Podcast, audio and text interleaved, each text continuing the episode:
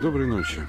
Раз наступает вечер, значит, в эфире программа «Серебряные нити».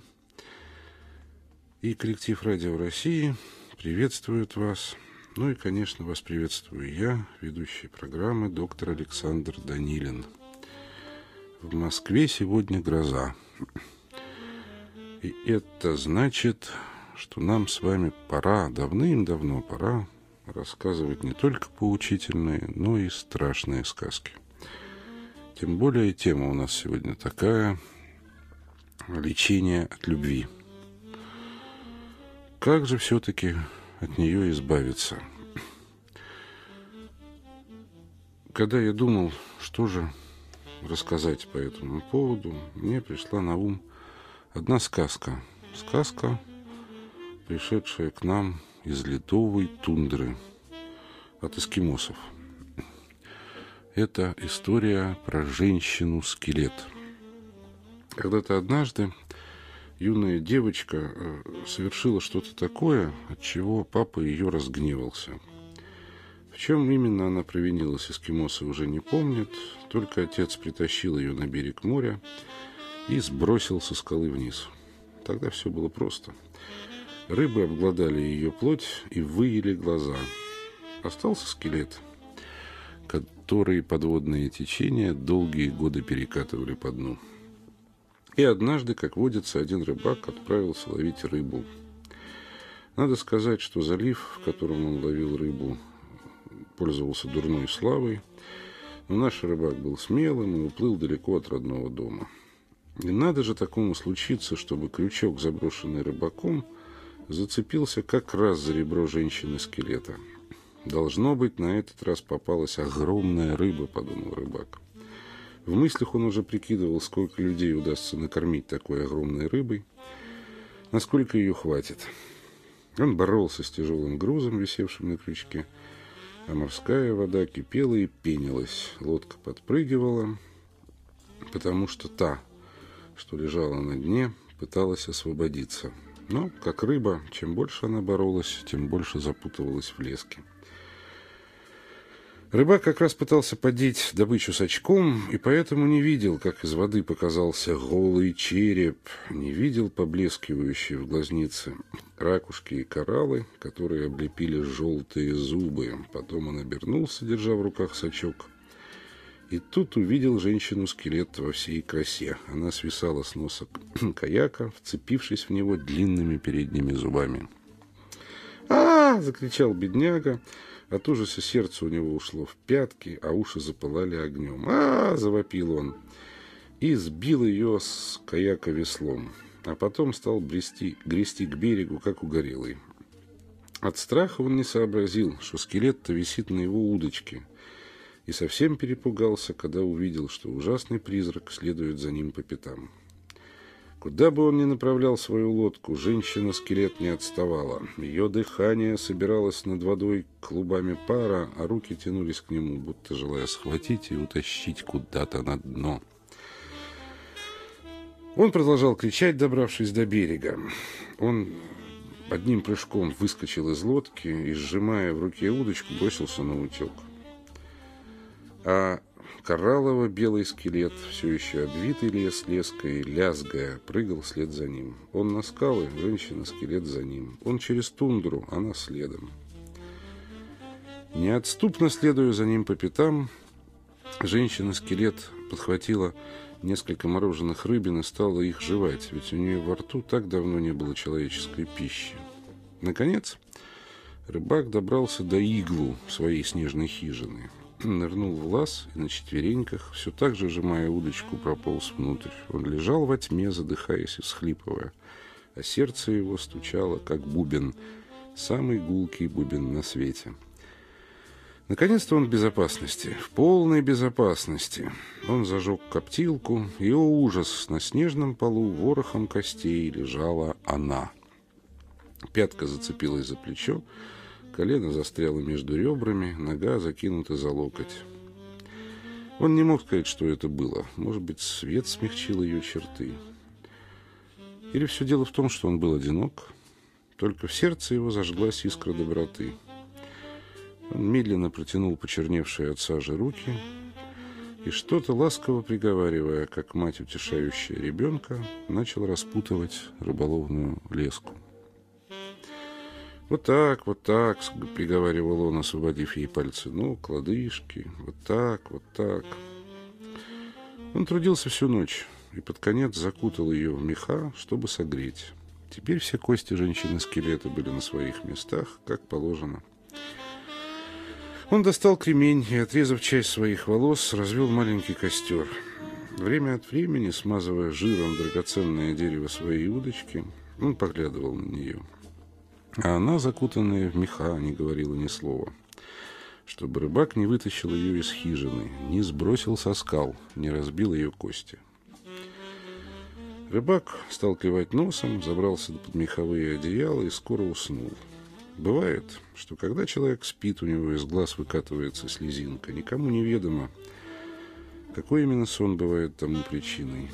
Но мы знаем, что этот сон навеян печалью. Так случилось и на этот раз.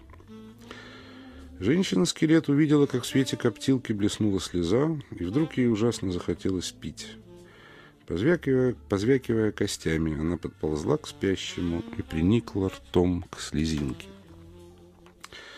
Эта единственная слеза была как река, и она все пила и пила, пока не утолила свою многолетнюю жажду. Потом она легла рядом с рыбаком, проникла в него и вынула его сердце, гулкий бубен. Села и стала бить в него с обеих сторон. Бом-бом, бом-бом. И под ритм бубна она запела плоть-плоть, плоть-плоть. И чем дольше она пела, тем больше ее кости обрастали плотью. Так она напела себе волосы, и зоркие глаза, и красивые полные руки. Напела себе лощинку между ногами, напела груди, такие длинные, чтобы ими можно было обернуться для тепла, ну и все остальное, что нужно женщине. Когда все у нее было на месте, она песней сняла со спящего мужчины одежду, забралась к нему в постель, тесно прижалась к нему. Она вернула обратно его сердце, гулкий бубен, бом-бом. И так они и проснулись, сплетясь телами, соединенные новой связью, доброй и прочной. Люди, которые до сих пор так и не знают, из-за чего же разгневался на нее отец, говорят, что она ушла вместе с рыбаком. И их кормили досыта те существа, которых она знала, когда жила под водой.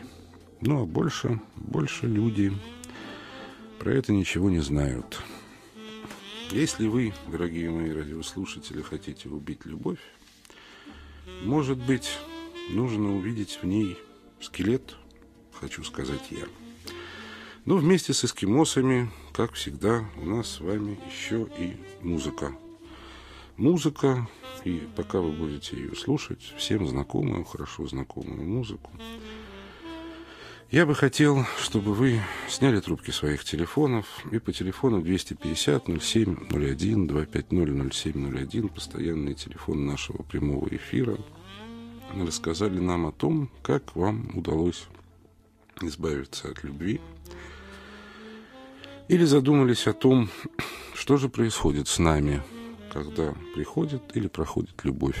Может быть, это отчасти продолжение разговора в нашу прошлую пятницу, поскольку разговор о женщине-скелете, о смерти в любви уже заходил неделю назад.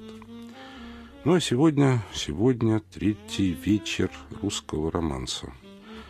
И саму проблему любви и как от нее избавиться, ставит знаменитый в начале прошлого века исполнитель русских романсов Георгий Виноградов. Ну а мелодия эта вам всем знакома.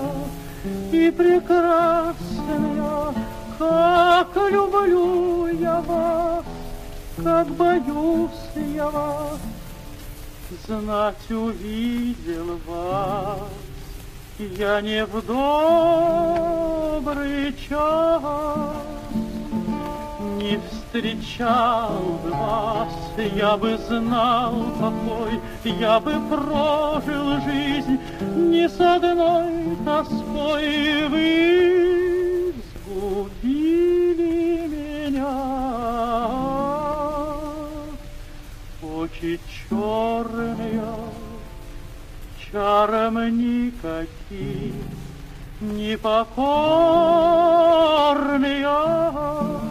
В тех очах то привет, то вдруг искры огня, сколько в них перемен, сколько мук для меня. Вас одних я люблю, вас одних боюсь и хочу забыть, но все к вам стремлюсь. Очи черные, очи страстные, очи жгучие и прекрасные. Как люблю я вас, как боюсь я вас, знать увидел вас я не в добрый час. Серебряные нити.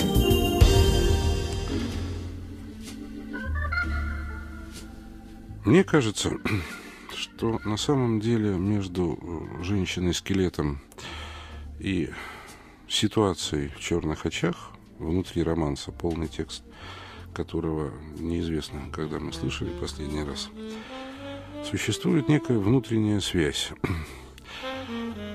Правда, в ваших звонках перед эфиром выяснилось, что на самом деле почему-то от любви почти никто лечиться не хочет, а все задают вопросы как бы о чем-то противоположном. Но все-таки, мне кажется, эта тема существует всегда. Вот, например, вопрос Ольги.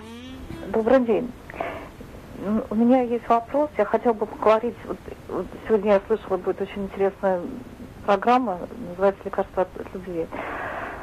У меня, к сожалению, не такой уж молодой возраст, но и не слишком старый, но я пока еще не научилась справляться вот с этой тяжелой болезнью, как бы я бы могла бы так назвать, и хотела бы получить совет.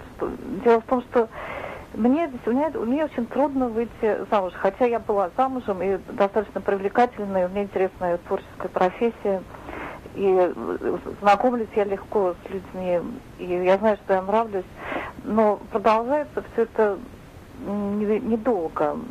То есть, если затяжное знакомство, то она не приводит к тому же, что я начинаю нервничать и сама порой расторгаю эту связь.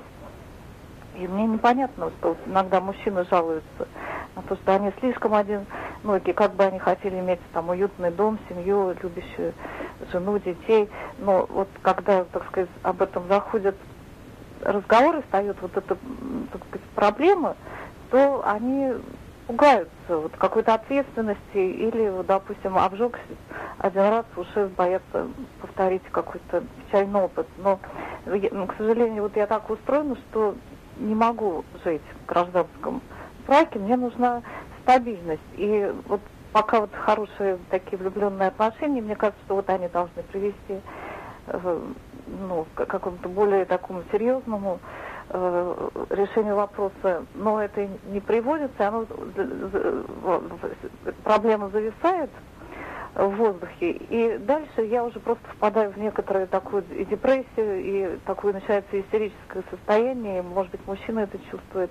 И я с собой не могу справиться. В итоге заканчивается разрывом. Хотелось бы вот поговорить на эту тему. Ну что ж, отношения очень часто разлаживаются, когда мужчина, иногда и женщина, когда кто-то из них начинает видеть, что на самом деле висит на конце его крючка. А на самом деле это нормально.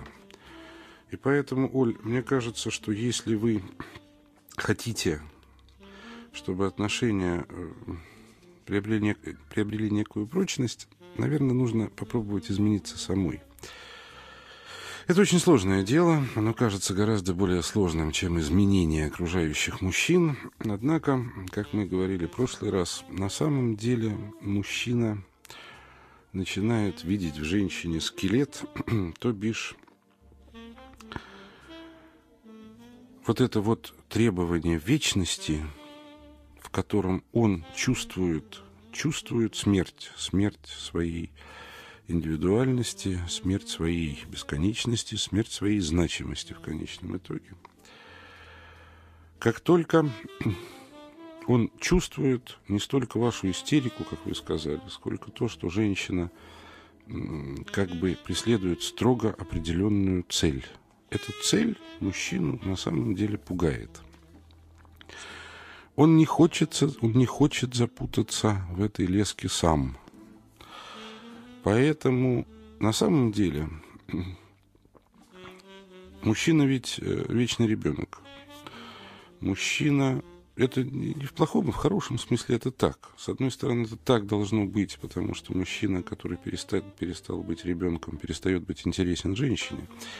А с другой стороны, может быть, это плохо. Но это просто так и все. Это некоторый факт. Поэтому мужчина в неком универсальном правиле всегда делает наоборот. И если вы настроите себя на то, что любовь, интимная жизнь, секс – это некая форма радости, и если вы принципиально объявите себя, ну, например, женщиной, я так понимаю, у вас творческая профессия, ну, например, вы художник, объявите себя женщиной, которая категорически не хочет замуж, и будете играть в эту игру, хотя бы играть, даже если мужчина не будет этого чувствовать, эта игра его устроит. И вот тогда, наверное, тем мужчинам, которые вас окружают, захочется запутать вас леской, чтобы вы не ушли. Именно потому, что вы женщина, которая никогда не выходит замуж. Это некая игра, я не могу рассказать ее целиком по радио. Игру эту надо каким-то образом продумывать, выстраивать, но тем не менее, и это возможно разными способами. Но как только вы поступите наоборот, вы вдруг увидите, что вокруг вас, откуда ни возьмись, даже знакомые мужчины начинают стремиться опутать вас леской. Как только вы объявите себя женщиной независимой, которая решила, что она такая вот одинокая, и гордая, и творческая. Тогда появляется желание запутать вас в леске. Ну вот это из моего жизненного опыта. Возможно, наши слушатели думают по-другому. И мне было бы интересно услышать, что думает Михаил, да? Михаил у нас в эфире.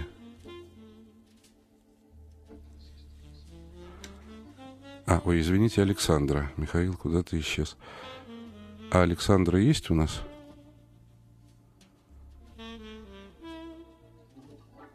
Тамара Ивановна, да, осталась? Тамара Ивановна, мы вас слушаем. Да, добрый вечер, Александр. Добрый вечер. Самое приятное, то, что вы начали с эскимовских сказок. В общем, очень интересные сказки. Я очень много читала. Там действительно очень страшные, но в них очень много мудрости. Как ни странно, вот. Но я не очень поняла постановку вопроса. Почему с любовью бороться надо? По-моему, самое главное, надо беречь любовь. Ее так мало в жизни. Я не очень понимаю, вот почему надо. Даже если с одной стороны прошла любовь, а ты сам любишь или ты сама любишь, это великолепное чувство, оно помогает жить, понимаете? Я не понимаю, почему бороться надо. Это вот первое. И второе. По-моему, любовь и вот брак, это обязательно выйти замуж. По-моему, это все-таки разные вещи.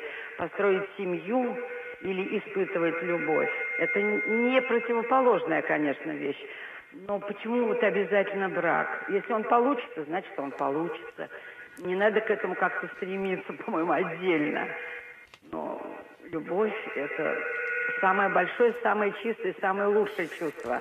И к кому бы ты его не испытывал, и как бы ты себя в этом не чувствовал.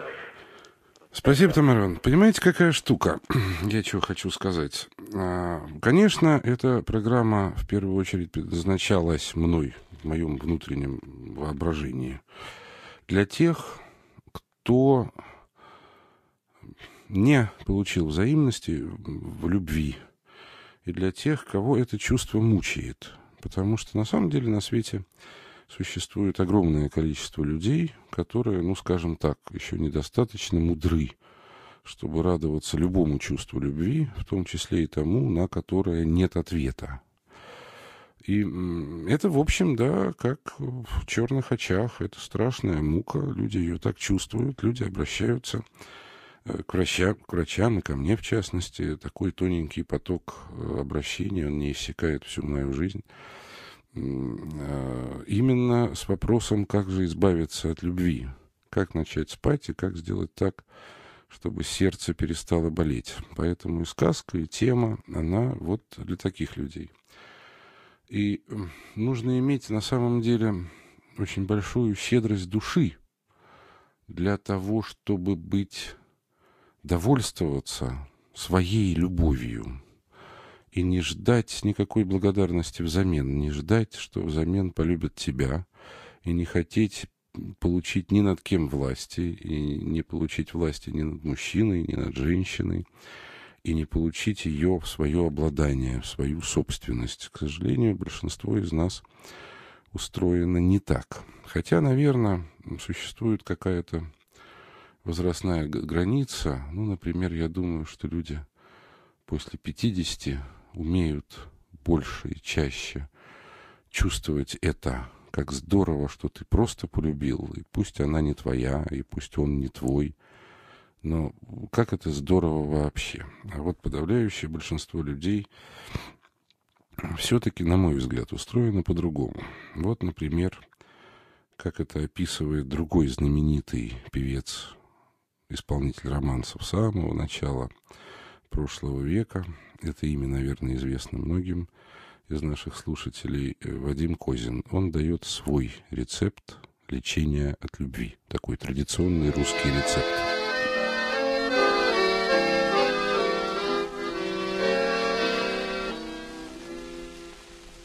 То вы головы повесили, соколики, что-то ход ваш стал теперь уж небостеханик.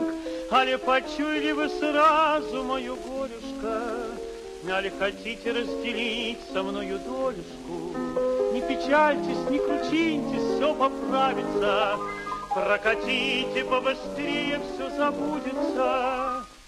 Изменила, ну так что ж, стало и видно нехорош, буду вас любить, касатики мои. Ах, быстрее летите, кони, отгоните прочь тоску. Я найду себе другую раскрасавицу жену. Полюбился моей крали здесь богатенькой, отдалась ему позорно все за златенько. А когда-то мне клялась со мною вечно быть, обещала никогда меня не раз любить. А теперь ласкает и целует старика, знать забыла моя краля Ваню ямщика. Даже думать я боюсь, свои мысли я страшусь, отомстить хотел бы я, да Богу сыней. Ах, быстрее летите, кони, отгоните прочь тоску.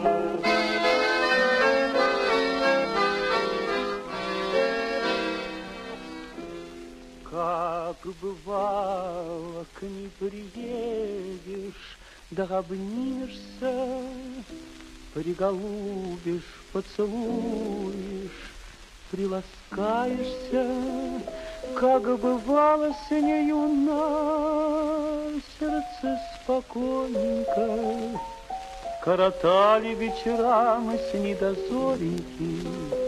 А теперь лечу я с вами, эх, орелики, коротаю время с вами горемычное. Видно, мне так суждено, сам не знаю и за что.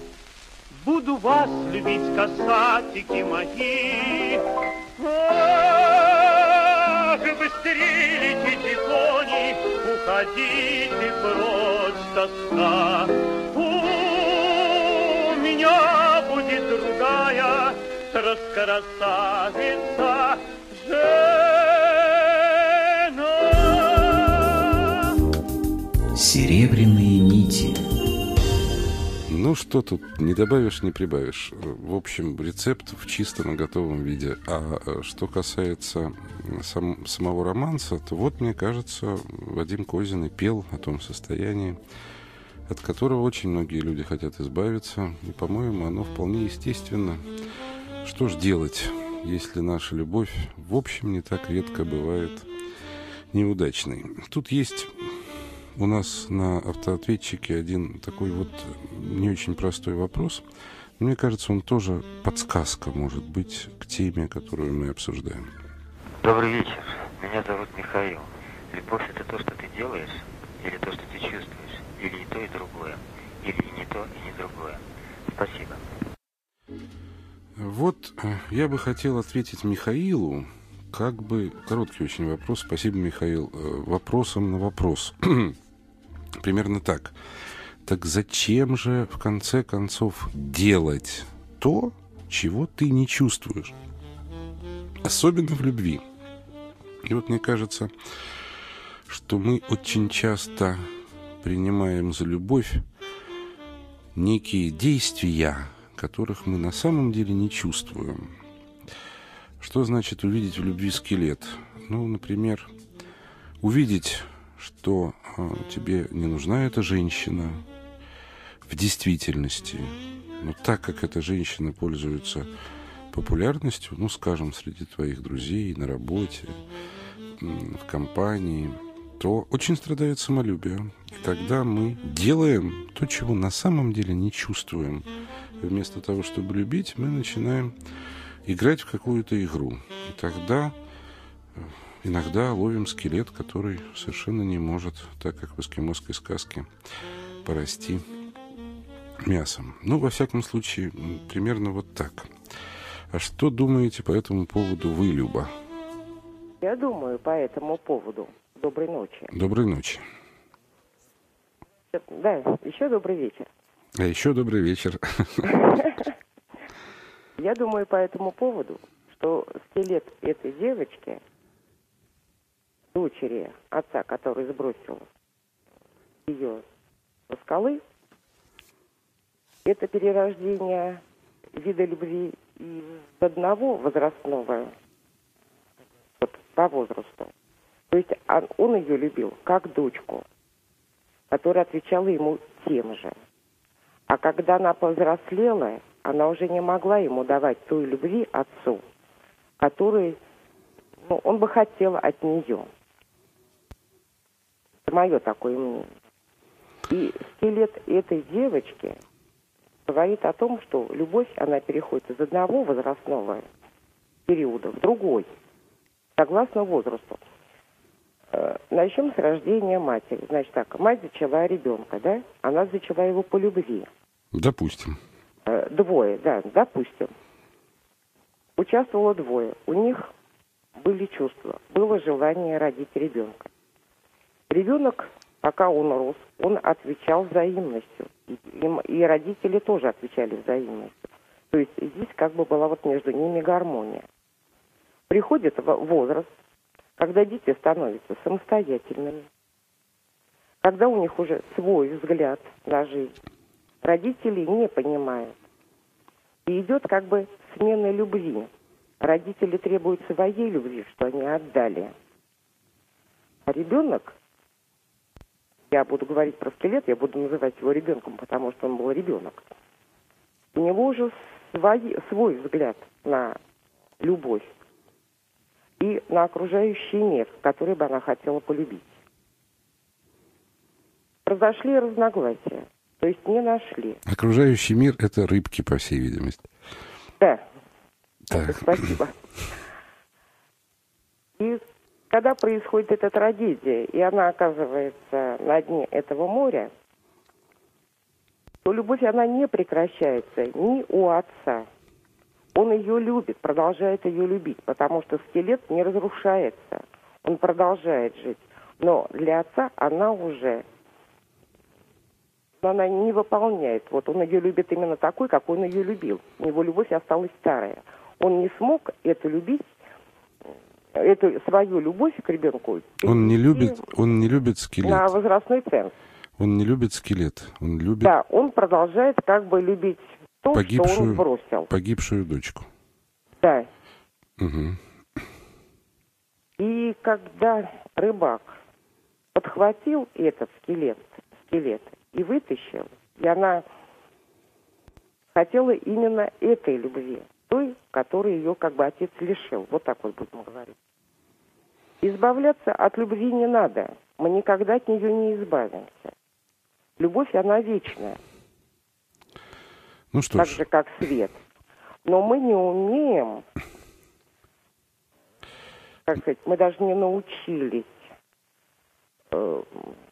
какой здесь, вот помогите мне подобрать слово, чтобы вот эту вот любовь пронести ее на протяжении и вот здесь дать ей свободу. Вот любви дать свободу. Вот здесь есть каждый имел право выбирать то, что он любит. Вот здесь есть одна очень важная вещь. Про свободу. Я боюсь, что про свободу... Нет, свобода любви, но не действий. Я боюсь, что про свободу... Спасибо вам большое. Я думаю, что на самом деле... Тут вот ведь какая проблема. Вы очень точно почувствовали то, что происходит в начале сказки, да, когда папа, ну, отрицает дочку, убивает ее символически за то, что она взрослеет.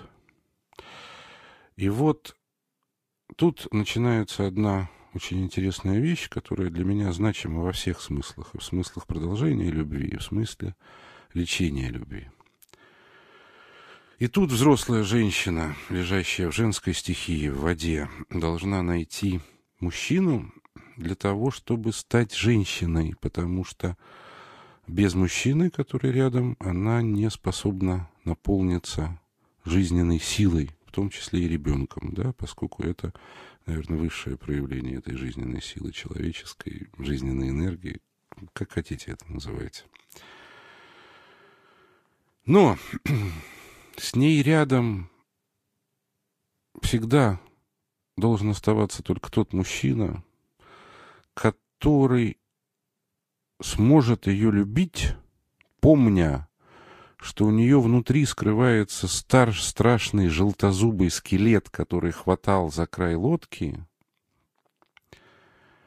и помнить о том, что она, как, впрочем, и он, этим скелетом в любом случае будет. Понимаете, какая штука? И что мужчине очень легко избавиться от любви, если вспомнить про скелет, как, впрочем, и женщине. Это сказка, если хотите, это такая таблетка, это такой прием.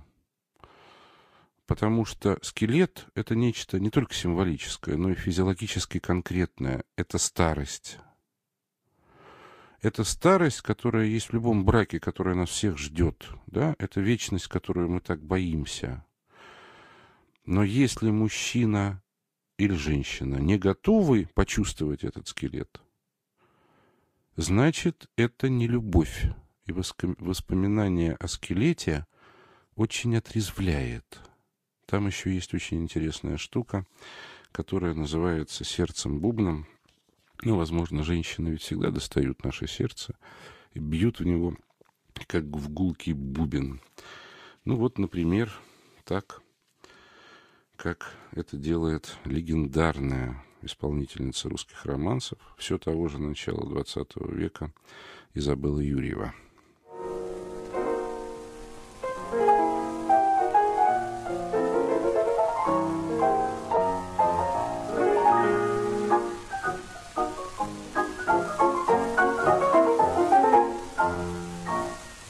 приходит день, и ночь настанет.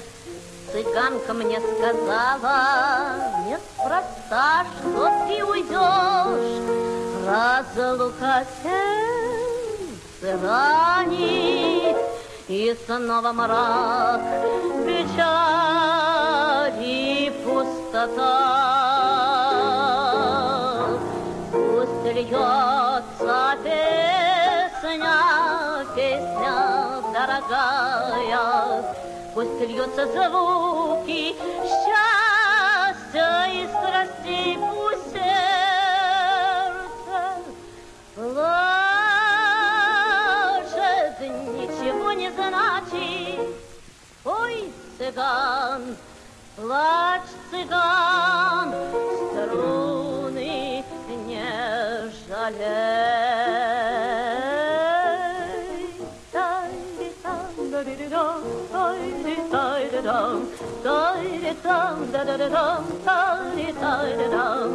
Пусть сердце плачет, ничего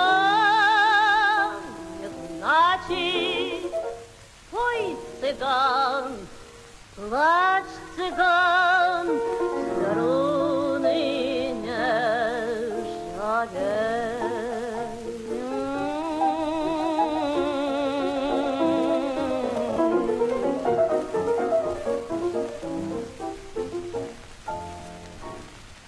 И дурман рояд играет, в душе моей давно все улеглось, что ты ушла.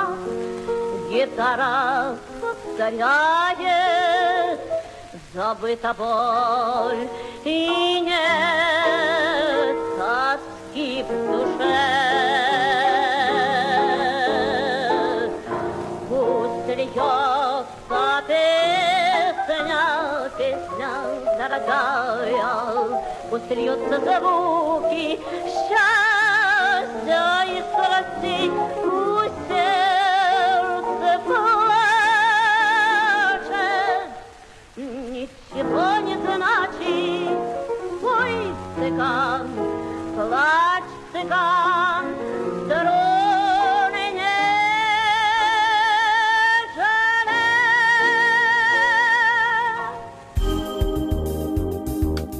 Серебряные нити. А мне вот кажется, что женщина-скелет, она всегда присутствует в нашей любви. Ее всегда сбрасывают со скалы, когда один из любящих или оба любящих не могут ее вынести или понять. Ее сбрасывают со скалы, когда мы не в состоянии понять возраста и проблем друг друга. Если мы не в состоянии оценить, когда и чему позволить умереть в нашей жизни, уступив место чему-то другому. Мы не можем, мы все время убиваем эту женщину-скелета, когда отрываем, как Михаил, свои чувства от своих действий, сколь бы поэтическим образом мы этого не делали. Ну что ж, послушаем, что думает по всему этому поводу мужчина. Иван Николаевич, вы нас слышите еще? Александр Геннадьевич, вы как специалист знаете, что, так сказать, на почве любви очень много стрессов бывает и депрессий. Собственно, сегодня с этого и начиналась передача. Вот женщина, на автоответчик записан был ее вопрос, первым вы давали в эфир. Угу. Вы также, вот как специалист, знаете о том, что человек, поставленный в критическую ситуацию, может преодолеть, ну, если не все, то многое. Ну, вот, пожалуйста, Великая Отечественная война, или же, например, вот вы очень много в передачах из сказок приводите примеры. Вспомните вот фильм «Сказка Марья искусница», где Марья искусница из колодца водяного вытаскивает. Он, значит, ее спрашивает, откуда же силу такую берешь? За сына, говорит, борюсь. То есть вот вам пример. Значит, к чему это? сейчас очень много, понимаете, обращают внимание на вот эти стрессы, связанные с любовью, так сказать, депрессии. Очень много частных вот этих организаций, которые зарабатывают на этом, не столько даже заботятся о людях, сколько просто деньги делают. Я уж не говорю о государственном. Скажите, пожалуйста, мнение как специалист. Вот в 19 веке не было такого понятия, как любовный стресс, депрессии там и прочее. Может быть, вот если бы, скажем, поменьше уделять этим, как говорится, вопросам внимания и предоставить человеку, скажем, ну тогда вот, знаете, эти внутренние силы взялись бы. Ну то есть вот помните, как в древней Спарте учили людей плавать? Бросают в воду. Если выплывет, значит будет плавать. Не выплывет, ну что ж, значит, как говорится, не судьба. Это может быть немножко, так сказать, ну вы же хотите, чтобы передачи были интересные. С одной стороны, тема интересная, а с другой стороны, очень интересно знать по этому поводу ваше мнение как специалиста. Но вам огромных успехов. Заранее благодарю вас за ответ. Спасибо. Спасибо, Иван Николаевич.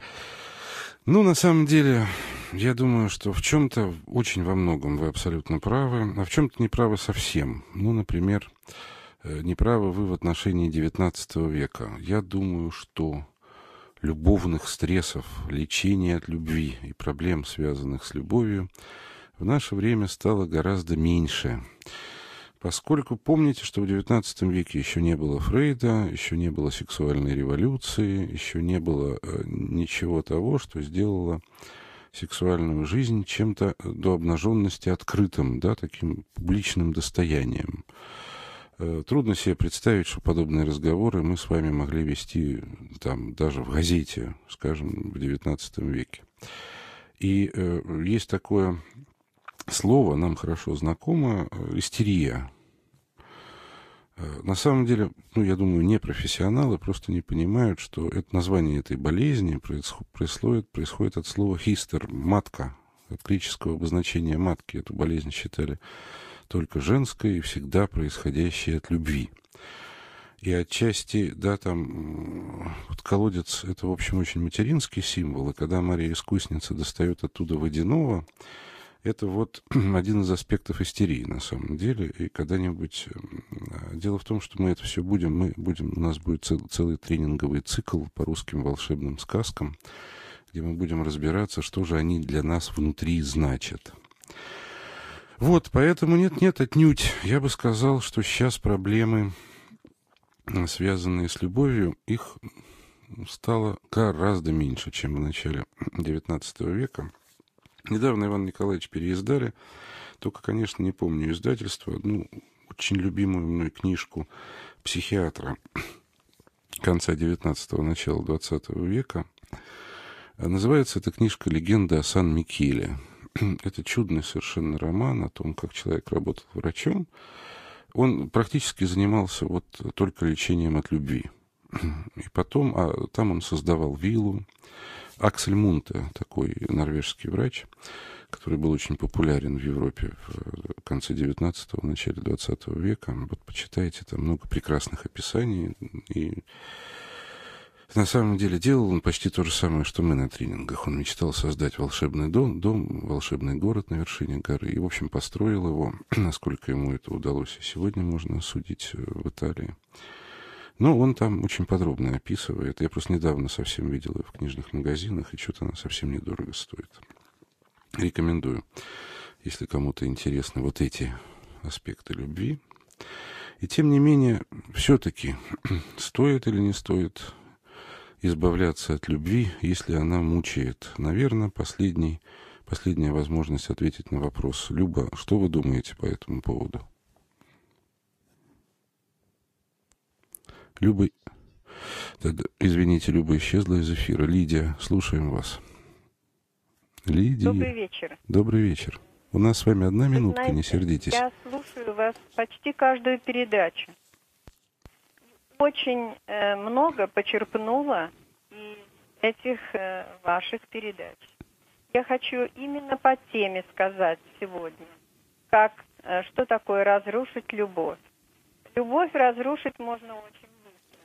Будучи молоденькой девочкой, впервые познакомившись с человеком, который был чуть старше меня, и он, наверное, любил меня, а я его оттолкнула, разрушила эту любовь, потому что я еще не знала, что это такое. А вот поступила именно так. Его звали Валерий. А теперь мне уже много лет. Я вышла замуж за другого человека, прожила с ним 17 лет. Потом он погиб. А после него меня преследует только Валерий. Но я расстаюсь с ними все время, потому что я не хочу законно регистрировать свой брак. Понимаете? И вот это все приводит к тому, что я опять остаюсь одна. И последнее, что я хочу сказать, что и последний тоже Валерий, и даже Валерович. Валерии всего мира, будьте осторожны, пожалуйста. Лидия, спасибо вам большое. Время у нас вышло, и я думаю, что я пожелаю всем спокойной ночи. И если бы я мог спеть, то я бы спел мысль, которая звучит во всех ваших звонках, но вместо меня ее все-таки споет замечательный исполнитель романсов Александр Погодин 100 лет назад. Спокойной ночи.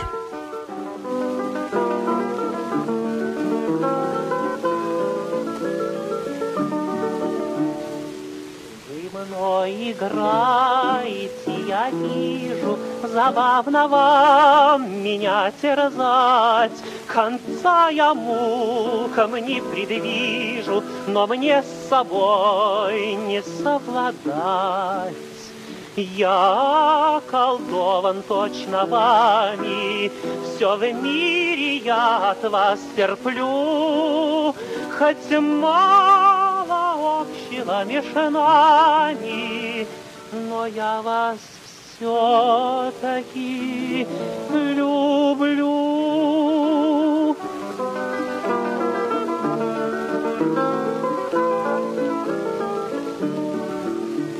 Я вас люблю всей силой страсти, а вы смеетесь надо мной. Я против воли вашей власти, вы для меня мой гений злой. Вас позабыть мне было б счастье, об этом я судьбу молю. Вы для души моей ненастье, но я вас все-таки люблю.